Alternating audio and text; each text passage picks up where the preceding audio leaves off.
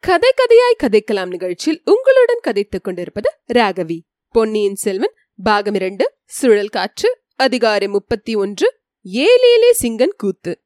வனத்தின் மத்தியில் உலர்ந்த குளத்தை சுற்றி மரங்கள் வளைவு வரிசையாக வளர்ந்து அதனால் இடைவேளி ஏற்பட்டிருந்த இடத்தில் சுமார் ஆயிரம் சோழ வீரர்கள் தாவடி போட்டிருந்தார்கள். அவர்களுடைய சாப்பாட்டுக்காக பெரிய பெரிய கல்லடுப்புகளில் ஜுவாலை வீசிய நெருப்பின் பேரில் பிரம்மாண்டமான தவளைகளில் கூட்டாஞ்சோறு பொங்கிக் கொண்டிருந்தது. சட்டிகளிலும் அண்டாக்களிலும் வெஞ்சனங்கள் வெந்து கொண்டிருந்தன. இவற்றிலிருந்து எழுந்த நறுமணம் அந்த வீரர்களின் நாவில் ஜலம் சுரக்கச் செய்தது. சோறு பொங்கி முடியும் வரையில் பொழுது போவதற்காக அவர்கள் ஆடல் பாடல் களியாட்டங்களில் ஈடுபட்டிருந்தார்கள். இச்சமயத்தில் அவர்களுடைய உள்ளங்கவர்ந்த அரசலங்குமாரரும் வந்துவிடவே அவ்வீரர்களின் குதூகலம் அளவு கடந்ததாயிற்று. அந்த எல்லைக்காவல் படையின் தளபதி மிகவும் சிரமப்பட்டு அவர்களுக்குள்ளே ஒழுங்கை நிலைநாட்டினார். எல்லோரையும் அமைதியுடனும் பாதி மதியின் வடிவமான வட்டத்தில் வரிசையாக உட்காரும்படியும் செய்தார். பெரியதொரு ராட்சத மரத்தை வெட்டி தள்ளி அதன் அடிப்பகுதியை மட்டும் பூமிக்கு மேலே சிறிது நீட்டிக் கொண்டிருக்கும்படி விட்டிருந்தார்கள். இளவரசர் வந்து அந்த அடிமரத்து சிம்மாசனத்தின் மீது அமர்ந்தார். இப்போது அவர் யானைப்பாகன் போல் உடை தரித்திருக்கவில்லை. தலையில் பொற்கிரீடமும் புஜங்களில் வாகு வலயங்களும் மார்பில் முத்து மாலைகளும் அணிந்து அறையில் பட்டு பீதாம்பரம் தரித்து அமர்ந்திருந்தார். அவரை சுற்றி எல்லை காவல் தளபதியும் வந்தியத்தேவரும் ஆழ்வார்க்கடியானும் உட்கார்ந்திருந்தார்கள். இளவரசரை மகிழ்விப்பதற்காக ஏற்பாடு செய்திருந்த ஏலேலே சிங்கன் சரித்திர கூத்து ஆரம்பமாயிற்று. இந்த சமயம் சோழ வீரர்கள் இலங்கையில் பெரும் பகுதியை பிடித்திருந்தது போல் ஆயிரம் ஆண்டுகளுக்கு முன்னால் ஒரு தடவை தமிழ் வீரர்கள் ஈழ நாட்டை கைப்பற்றி இருந்தார்கள். அப்போது அத்தமிழ் வீரர்களின் தலைவனாக விளங்கியவன் ஏலேல சிங்கன். அவனால் துரத்தப்பட்டு இலங்கை அரசன் சில காலம் மலைநாட்டில் போய் ஒளிந்திருந்தான். அவனுடைய புதல்வனின் பெயர் துஷ்டகமனு. இவன் பொல்லாத வீரன். இலங்கையை திரும்பவும் ஏழேழு சிங்கனிடமிருந்து கைப்பற்ற வேண்டும் என்று நெடுங்காலம் கனவு கண்டான். அவ்வீரன் சிறு பிள்ளையாயிருந்தபோது ஒரு நாள் படுக்கையில் கையையும் காலையும் மடக்கி ஒடுக்கி வைத்துக் கொண்டு படுத்திருந்தான். அவனுடைய அன்னை குழந்தாய் ஏன் இப்படி உன்னை நீயே குறுக்கிக் கொண்டு படுத்திருக்கிறாய்? தாராளமாய் காலையும் கையும் நீட்டிவிட்டு படுத்துக் கொள்வதுதானே? என்றாள். அப்போது துஷ்டகமனு தாயே என்னை ஒரு பக்கத்தில் தமிழ் வீரர்கள் நெருக்குகிறார்கள் மற்றொரு பக்கத்தில் கடல் நெருக்குகிறது. நான் என்ன செய்வேன்? அதனாலேயே உடம்பை குறுக்கிக் கொண்டு படுத்திருக்கிறேன். என்றான். இத்தகைய வீரன் காளை பருவம் அடைந்தபோது படை திரட்டிக் கொண்டு போன படைகள் சின்னா பின்னமாகி சிதறி ஓடிவிட்டன. அப்போது துஷ்டகமனு ஒரு யுக்தி செய்தான். ஏலேல சிங்கன் இருக்குமிடம் சென்று நேருக்கு நேர் நின்று அரசே தங்களுடைய பெரிய சைன்யத்துக்கு முன்னால் என்னுடைய சிறிய படை சிதறி ஓடிவிட்டது. நான் ஒருவனே மிஞ்சியிருக்கிறேன். தாங்கள் சுத்த வீரர் குலத்தில் பிறந்தவர். ஆதலின் என்னுடன் தனித்து நின்று துவந்த யுத்தம் செய்யும்படி அழைக்கிறேன். நம்மில் வெற்றி அடைவோருக்கு இந்த லங்காராஜம் உறுதியாகட்டும். மற்றவருக்கு வீர சொர்க்கம் கிடைக்கட்டும். என்று சொன்னான். துஷ்டகமனுவின் அத்தகைய துணிச்சலையும் வீரத்தையும் ஏழேழு சிங்கன் மிக வியந்தான். ஆகையால் அவனுடன் தனித்து நின்று போர் செய்ய ஒப்புக்கொண்டான். இடையில் வந்து குறுக்கிட வேண்டாம் என்று தன் வீரர்களுக்கு கண்டிப்பாக கட்டளையிட்டான். துவந்த யுத்தம் ஆரம்பமாயிற்று. இந்த செய்தியை அறிந்து சிதறி ஓடிய துஷ்டகமனுவின் வீரர்களும் திரும்பி வந்து சேர்ந்தார்கள். எல்லோரும் கண்கொட்டாமல் பார்த்து கொண்டிருந்தார்கள். நெடுநேரம் போர் நடந்தது. துஷ்டகமனுவோ தன் பிறப்புரிமையை பெரும் பொருட்டு ஆத்திரத்துடன் சண்டையிட்டான். ஏலேல சிங்கன் அந்த இளைஞனிடம் அனுதாபம் கொண்டிருந்தபடியால் பூரண வலியையும் உபயோகித்து போர் செய்யவில்லை.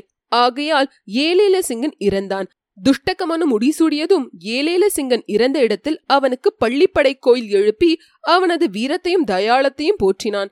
இந்த அரிய சரித்திர நிகழ்ச்சியை சோழ வீரர்கள் இளங்கோ அருள்மொழிவர்மரின் முன்னிலையில் நடனக் கூத்தாக நடித்து காட்டினார்கள். ஆடலும் பாடலும் அமர்க்களப்பட்டன ஏலேல சிங்கன் உயிர் துறந்து விழுந்த இடத்தில் நடித்த வீரன் உண்மையிலேயே செத்து விழுந்துவிட்டானா என்று தோன்றும்படி அவ்வளவு தத்ரூபமாக நடித்தான்.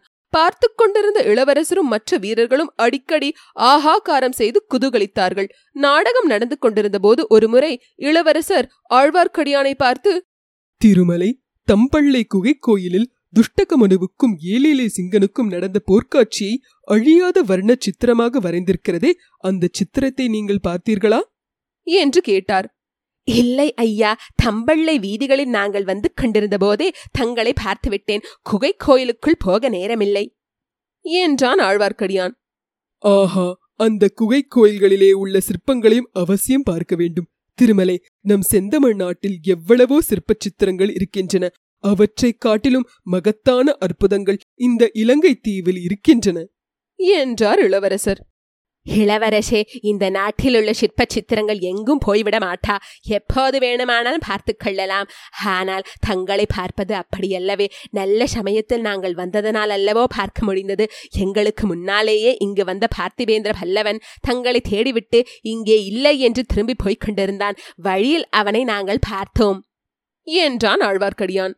ஆம் என் தமையனாரின் அருமை நண்பர் வந்து தேடிவிட்டு போனதாக தளபதி கூட சொன்னார். அவர் எதற்காக வந்திருப்பார் என்று உன்னால் ஊகித்து சொல்ல முடியுமா? நிச்சயமாக சொல்ல முடியும். தங்களை காஞ்சிக்கு அழைத்து வரும்படியாக ஆதித்த கரிகாலர் அவரை அனுப்பி வைத்திருக்கிறார். அடடே உனக்கு தெரிந்திருக்கிறதே. இதோ உன் சிநேகிதன் இவ்வளவு பத்திரமாக கொண்டு வந்து ஒப்புவித்தானே? இந்த ஓலையில் என்ன எழுதியிருக்கிறதென்றும் உனக்கு தெரியும் போலிருக்கிறதே. தங்களை உடனே பழையாறைக்கு வந்து சேரும்படி தங்கள் தமக்கையார் எழுதியிருக்கிறார்கள்.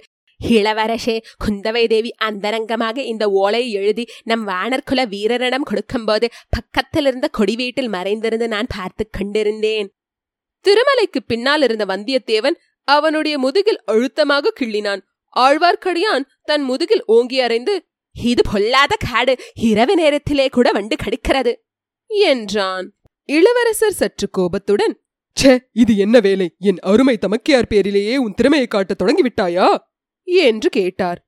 அதை நான் பார்த்திருந்தபடியினால்தான் இவனை இவ்வளவு பத்திரமாக இங்கே கொண்டு வந்து சேர்த்தேன். இளவரசே இவனை வழியிலெங்கும் சங்கட்டத்தில் மாட்டிக்கொள்ளாதபடி காப்பாற்றிக் கொண்டு வருவதற்கு நான் பட்ட பாட்டை புத்த பகவானே அறிவார். அனுராதபுரத்தின் வழியாக வந்திருந்தால் இவன் நிச்சயமாக இங்கு வந்து சேர்ந்திருக்க மாட்டான். வழியில் யாருடனாவது சண்டை பிடித்து செத்திருப்பான். அதனாலேயே காட்டு வழியாக அழைத்து வந்தேன். அங்கேயும் இவன் ஒரு மத யானையுடன் சண்டை பிடிக்க பார்த்தான். என்னுடைய கைத்தடியால் அந்த மத யானையை சம்ஹரித்து இவனை தங்களிடம் பத்திரமாக கொண்டு வந்தேன் என்றான். ஓஹோ அப்படியானால் இவனை பத்திரமாக கொண்டு வந்து என்னிடம் சேர்ப்பதற்காகவே நீ இலங்கைக்கு வந்தாயா என்ன? இல்லை ஐயா என் பங்குக்கு நானும் தங்களுக்கு ஒரு செய்தி கொண்டு வந்திருக்கிறேன். அது என்ன? சீக்கிரம் சொல். என்றார் இளவரசர். முதன் மந்திரி அனிருத்தர் தாங்கள் இலங்கையிலேயே இன்னும் சிறிது காலம் இருப்பது உசித்தம் என்று சொல்லி அனுப்பியிருக்கிறார். இப்படி மூன்று மூத்தவர்கள் மூன்று விதமாக செய்தி அனுப்பினால் நான் எதை என்று கேட்பது? என்றார் அருள்மொழிவர்மர். இச்சமயத்தில் வந்தியத்தேவன் குறுக்கிட்டு இளவரசே மன்னிக்க வேண்டும். தாங்கள் கேட்க வேண்டியது தங்கள் தமக்கையாரின் வார்த்தையைத்தான். என்றான். ஏன் அவ்விதம் சொல்கிறீர்? ஏனெனில் தங்கள் தமக்கையாரன் வார்த்தைக்கே மதிப்பு கொடுக்க வேண்டும் என்று தங்கள் இருதயம் தங்களுக்கு சொல்கிறது. அப்படி தாங்கள் அவர் வார்த்தையை கேட்காவிட்டாலும் நான் கேட்டே தீர வேண்டும். தங்களை எப்படியும் அழைத்து கொண்டு வரும்படியாக இளைய விராட்டு எனக்கு பணிந்திருக்கிறார் என்றான் வந்தியத்தேவன். இளவரசர் வந்தியத்தேவனை ஏற இறங்க பார்த்துவிட்டு இத்தகைய ஒரு வீரத்தோழன் கிடைக்க வேண்டும் என்று எத்தனையோ நாளாக நான் தவம் செய்து கொண்டிருந்தேன். என்றார்.